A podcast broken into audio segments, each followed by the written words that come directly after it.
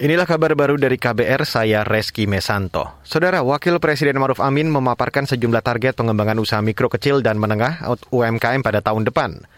Menurut Maruf Amin, salah satunya adalah peningkatan rasio kewirausahaan dan hingga peningkatan ekspor produk UMKM.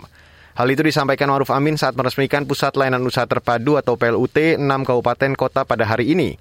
PLUT yang diresmikan antara lain di Kabupaten Semarang, Purworejo, Buleleng, Dairi Maros, dan Kota Kendari.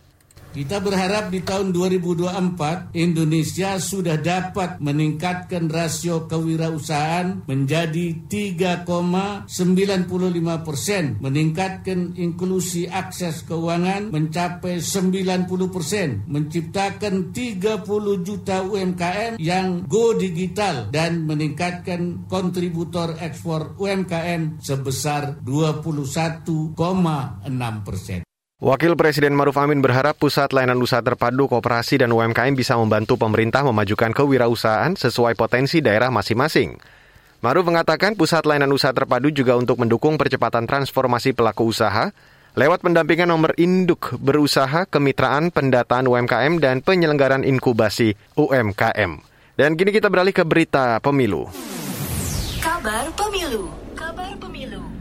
Badan Cyber dan Sandi Negara atau BSSN membentuk 6 tim penguat keamanan cyber menjelang pemilu 2024 mendatang. Anggota BSSN Taufik Arianto mengatakan, lembaganya saat ini tengah menyiapkan cara mengawal pelaksanaan pemilu 2024 yang aman, terjaga, dan terkendali. Konsep umum yang akan kami gunakan di BSSN dalam pelaksanaan pemilu 2024 membentuk uh, 6 tim uh, dalam rangka penguatan dari pelaksanaan pengamanan siber pada pelaksanaan pemilu 2024 mulai dari tim ITSA, Toring, dan juga tim threat hunting kami, tim digital forensik, dan juga tim insiden respon, serta tim pengendalian informasi. Anggota Badan Cyber dan Sandi Negara BSSN Taufik Haryanto menjelaskan, tim bentukan BSSN memiliki tugas masing-masing.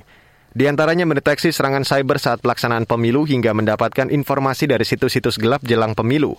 BSSN berharap langkah pencegahan ini untuk menyukseskan pemilu 2024. Saudara Komisi Pemberantasan Korupsi KPK mengklaim serapan anggaran di lembaga itu meningkat dalam tiga tahun terakhir. Sekretaris Jenderal KPK Cahya H. Harefa menyebut, pada 2020 serapan anggaran KPK mencapai 94,9 persen. Sedangkan pada 2021 meningkat 95,8 persen. Pada 2022 serapan anggaran meningkat hingga 96,8 persen. Aku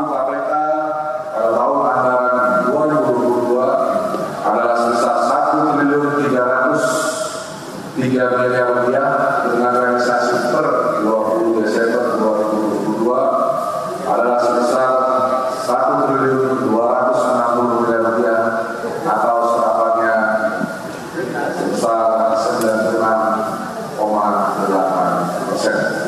Sekjen KPK Cahya Harefa menjelaskan KPK juga meningkatkan penerimaan negara bukan pajak atau PNBP hingga 300 persen atau mencapai 433 miliar dari target 141 miliar rupiah di 2022. Demikian kabar baru yang dipersembahkan oleh KBR, saya Reski Mesanto.